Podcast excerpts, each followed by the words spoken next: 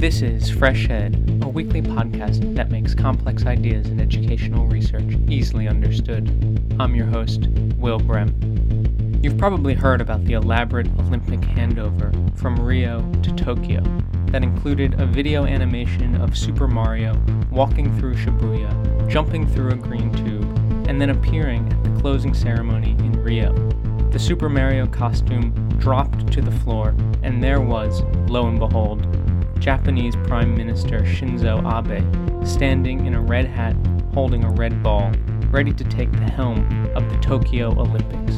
It was an unusual moment, to say the least, for the Japanese leader, who is typically reserved and anything but showy. But the scene perfectly captured the contemporary push by the Abe administration to internationalize Japan his administration started something called Super Global Universities, which aim to allow graduates to, quote, walk into positions of global leadership. But reforms to Japanese education are not new, and in fact, we can learn a lot by looking at previous experiences. My guest today, Peter Cave, has a new book that explores changes in Japanese junior high schools in the 1990s and in the early 2000s. I guess the interesting thing was, and in some ways surprising thing for me, uh, was more what didn't change rather than what did change. Dr. Peter Cave is a senior lecturer in Japanese studies at the University of Manchester. Through an ethnography of two schools over 11 years, he was able to detail how, if at all, educational reforms translated into educational practices and these insights can help us understand the reforms being proposed today by the Abe administration. Given the size of the Abe administration's majority, in some ways it's quite surprising how limited the, um, the reforms they proposed have been. Peter Cave's new book is Schooling Selves Autonomy, Interdependence, and Reform in Japanese Junior High Education which was published this year by the University of Chicago Press. Peter Cave, welcome to Fresh Ed. It's good to be here, thank you. Why is Japanese junior high school a valuable place to look at when trying to understand the changes in Japanese education? Well, first of all, junior high school is a pivotal stage of education in Japan. Uh, the Japanese school system has six years of elementary school, three years of junior high school, three years of high school. Um, elementary and junior high are compulsory, um, and over 90% of children go to their local public junior high school without any entrance exam. So, the first major exam and the sorting point for most Japanese children is the high school entrance exam at age 15 at the end of junior high school. So that's one reason why it's an important uh, stage of education to look at. Um, it's also, for the purposes of this particular set of reforms that I look at in my book, it's valuable to study because the changes that took place in the 1990s and 2000s were more of a challenge to junior high schools than to other stages of education. Um, they did affect elementary schools as well, but they were more in tune with the uh, existing styles of education at, elementary school, uh, whereas um, project style and student centered learning was a much newer thing at junior high schools, and so it was, if you like, a key test of uh, whether the reforms would be successful let's let's talk about these two different decades of reform that you're referring to. So, what happened in the 1990s? What sort of reforms took place um, that changed or, or tried to change actions and practices at the junior secondary level? In the 1990s, reform was uh, much more gradual in the sense there was no major changes to the content of the curriculum, there was a new emphasis introduced on students' own interests, which uh, schools were supposed to take account of. They were supposed to teach more with that in mind. Um, but that was about it. There were no new um, curricular domains or subjects introduced.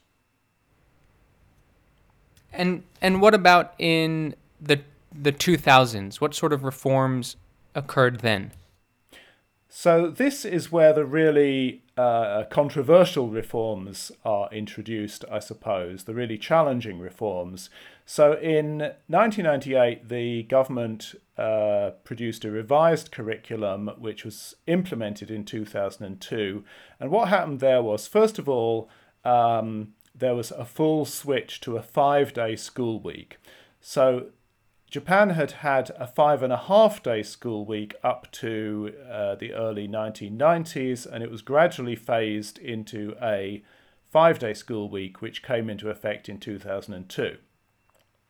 And then um, there was a, a change in the curriculum in that, first of all, the number of hours for conventional academic subjects were reduced by somewhere between um, 10 and 20 percent. Um, and a new uh, domain was introduced into the curriculum, which was called integrated studies, which gave uh, schools a, a, great deal of freedom to decide what they taught in that in that in those hours. There was about uh, two or three hours a week, um, and they were supposed to teach in an innovative way that uh, involved experiential learning and encouraged students to think for themselves, identify problems, solve problems for themselves.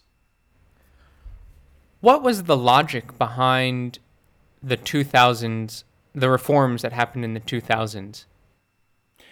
There were two um, rationales, I suppose. Uh, the idea was that Japanese education was lacking in in two major areas. So first of all, it was thought there was not enough emphasis on children uh, being uh, encouraged to think for themselves, uh, identify problems, solve problems for themselves, and it was thought these are uh, qualities that were going to be needed in the 21st century and so education had to had to develop them more. So that was the first thing.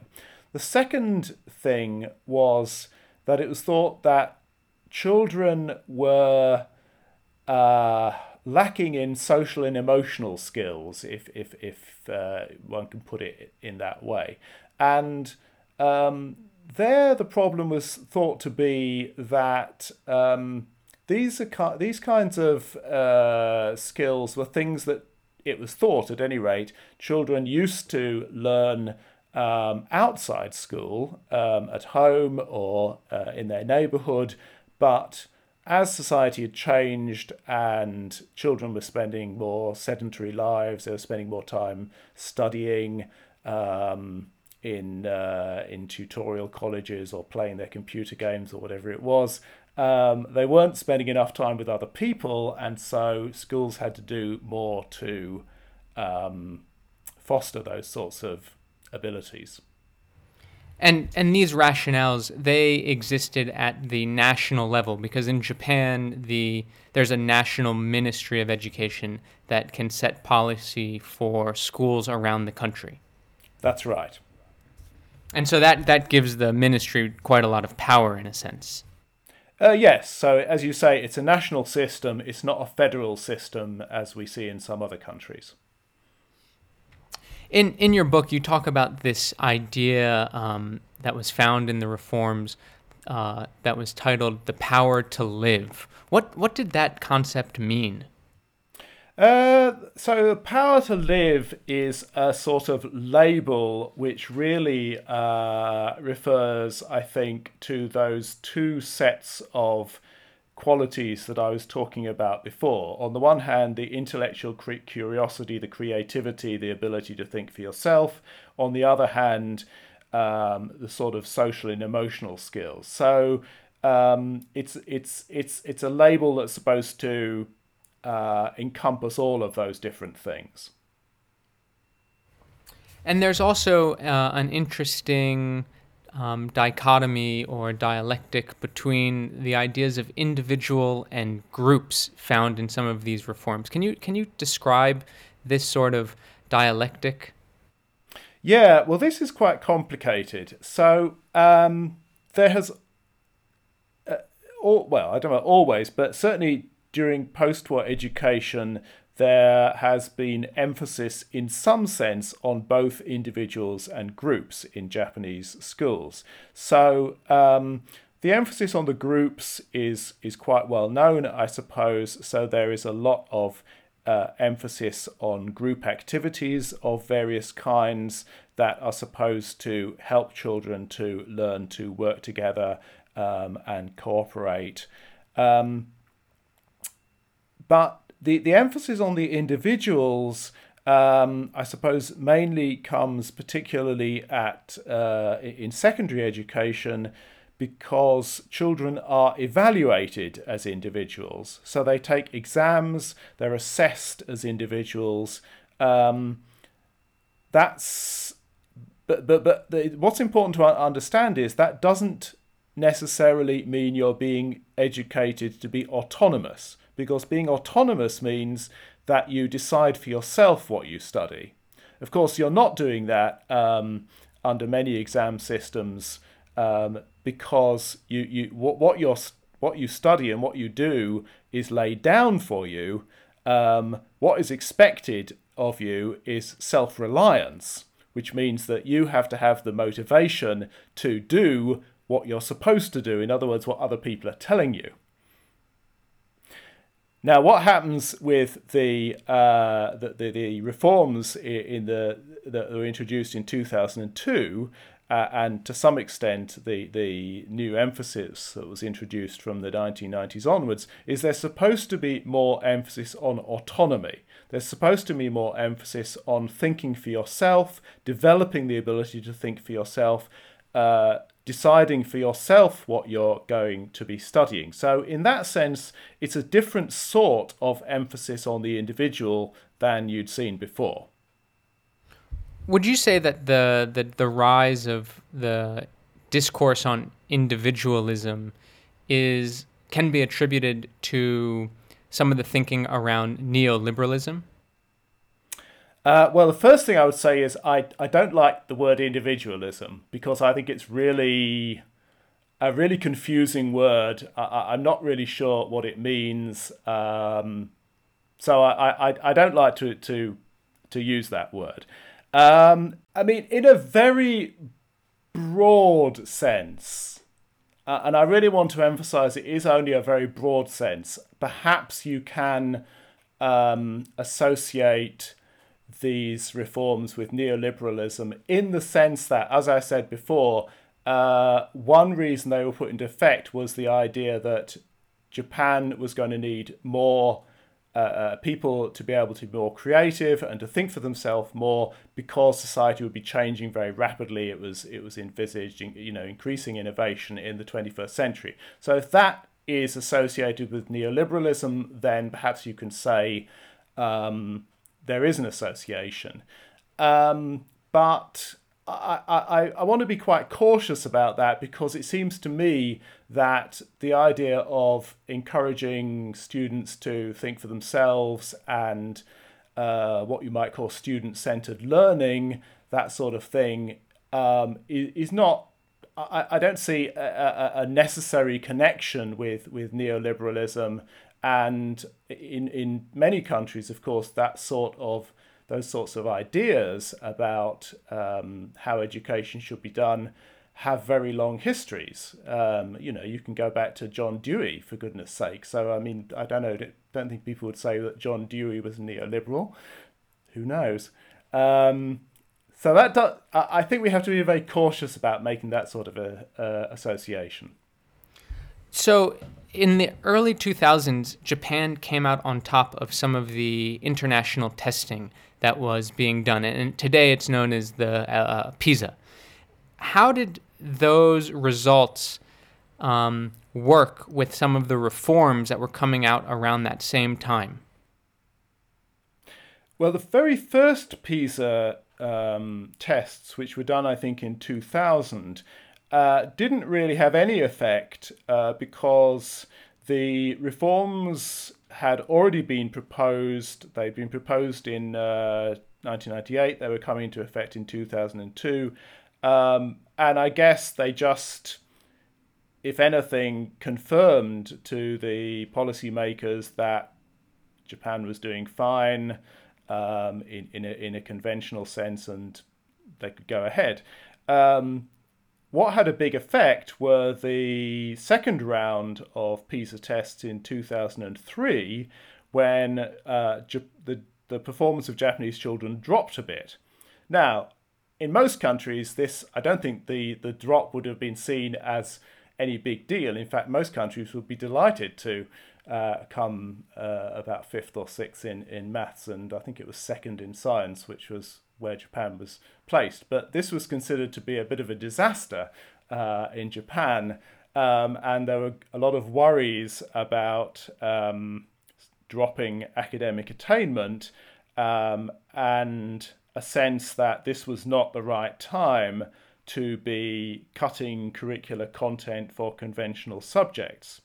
So um, I think that actually caused a problem for um, the uh, the 2002 educational reforms, and already even before the PISA tests, there was a lot of um, criticism that was being levelled at them um, because of uh, a sense that uh, uh, conventional academic attainment, as as um, traditionally understood uh, in terms of knowledge and understanding uh, and proficiency in, in maths and so on, uh, might be might be threatened.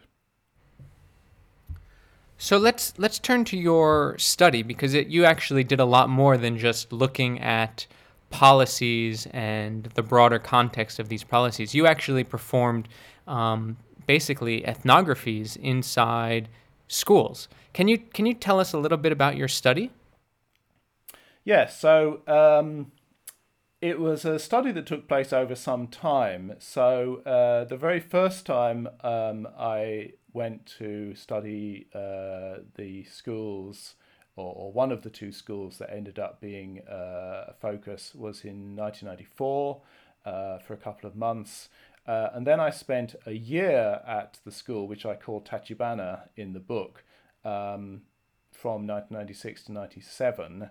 Um, and then I made a number of uh, short visits um, over the years. And then in 2007, I went back um, to Tachibana and to one more school, which I call Yoneda, um, and spent four months uh, looking, particularly focusing at that point on the implementation of um, integrated studies and other uh, reforms that had taken place in the in the previous few years. So, in a sense, you're the first school that you performed the the ethnography in in 1996 became a way for you to compare some of the reforms that were taking place um, by 2007. Is, is that um, what you were trying to do? That's right. So I was able to see uh, how things had changed um, over the dozen years or so um, of the uh, between the two studies. Yes. So what what did change? I mean, so as a uh, result of some of these reforms that you explained earlier, what sort of um, practices did you uh, observe that changed or, or perhaps didn't change? Well, the inter- I guess the interesting thing was, and in some ways, uh, uh, surprising thing for me, uh, was more what didn't change rather than what did change. So, um, as I said, this is this was quite a major curricular reform as far as junior high schools were concerned. Um, they were introducing um, they had two or three hours a week um, in which they essentially could decide what whatever they wanted to do, more or less. Um, and so there's, in a sense, there were huge opportunities. Uh, for many years, Japanese schools had been complaining about uh, being controlled by the Ministry of Education, uh, not having very much freedom to decide what they were going to do. And now you know, this was all taken away in a sense, or at least it was alleviated. They had a lot more freedom. Um, but in practice, um, the hours tended to be filled uh, to a significant extent with existing activities, activities that students that, that, that schools had been doing even before 2002.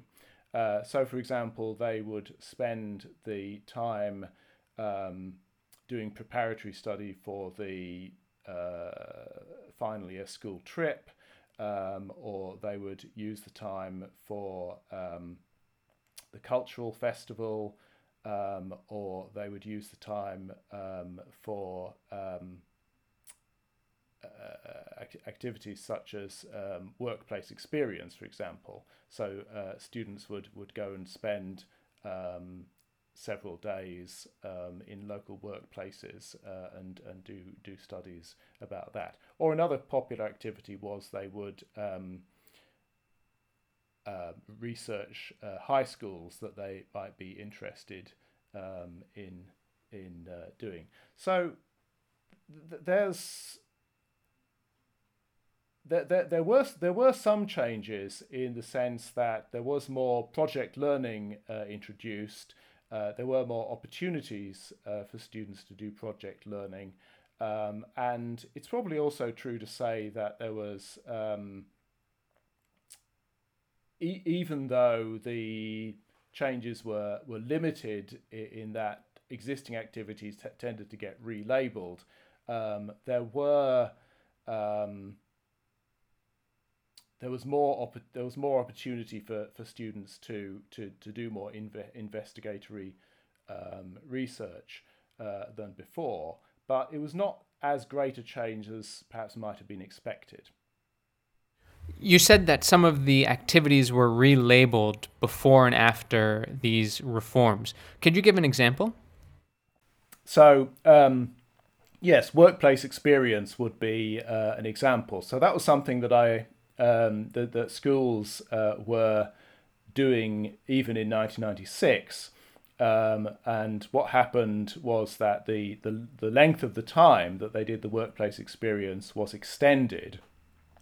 Um, and there were um, more uh, reflection, uh, as it were, more preparation, and more ref- reflection were, would take place um, and students would do uh, more presentations um, about what they'd done. So it was more an expansion of what had already been done rather than something completely new.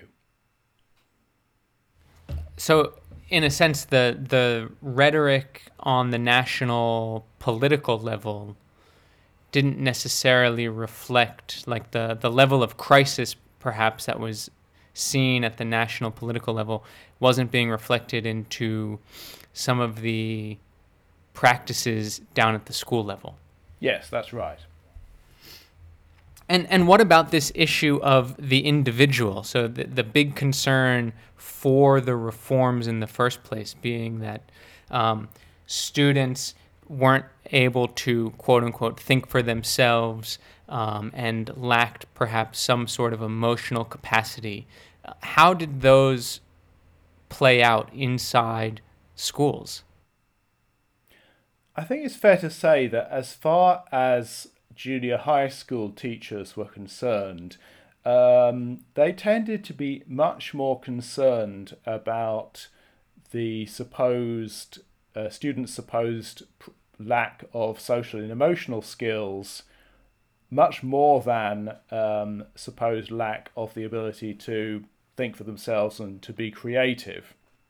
Um, and so, what tended to happen was that schools would place more emphasis on activities that were designed to help children get on with one another, learn to cooperate, and develop what you might call um, traditionally valued qualities. Um, schools were much more ambivalent um, about the the, the, the, the issue of the individual, um, I think. Um, that they in theory, they would they would always say that these these are great ideas. You know, thinking for yourself and learning for yourself uh, are great things. Um, uh, creativity is very important. Nobody would ever deny that.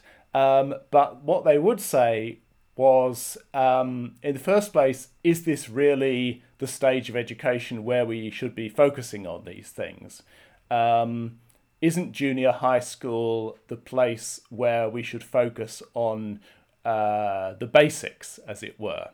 Um, and is this all this stuff about thinking for yourself and developing your individuality? Is that something that we should be doing at this stage, or should it be done rather later in the education system? Uh, so that was one thing they would often say, and um, they also felt ambivalence, I think, because as one teacher put it to me, you know, what's uh, how do you tell the difference between individuality and selfishness? You know, when when are kids just being selfish and wanting to have their own way, and when are they showing their individuality?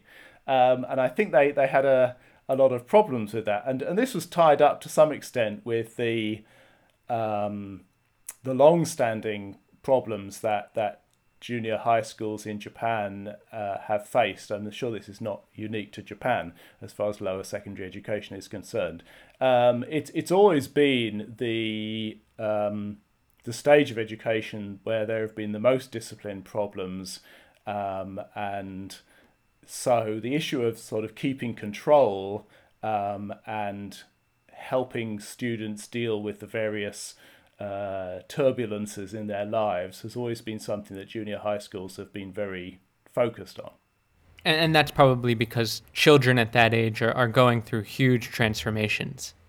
Well, it's all sorts of reasons. I mean, you know, there's there's that's one aspect of it, but it's also a, a time of social transformation, if you like.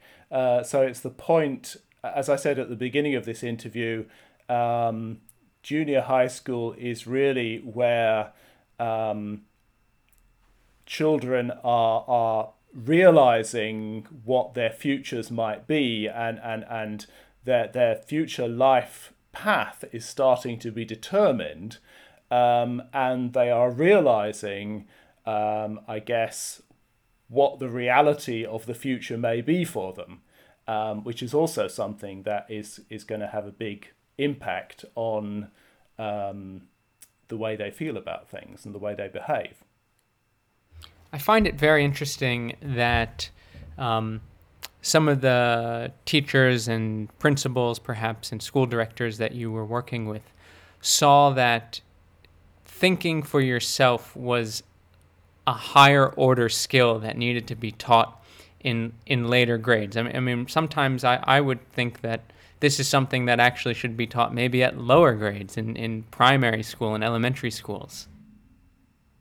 Well, yeah, it is it is really strange in a way, and I was very struck by uh, an interview I did at uh, one school, not not one of the two main schools that I focused on, um, but a a uh, another slightly more uh, specialized school. Um, where the principal said to me that uh, a characteristic, you know, a sort of special characteristic of this school is that we teach children to think for themselves. And um, I, I just nodded, but I thought to myself, you know, surely any school should be teaching children to think for themselves.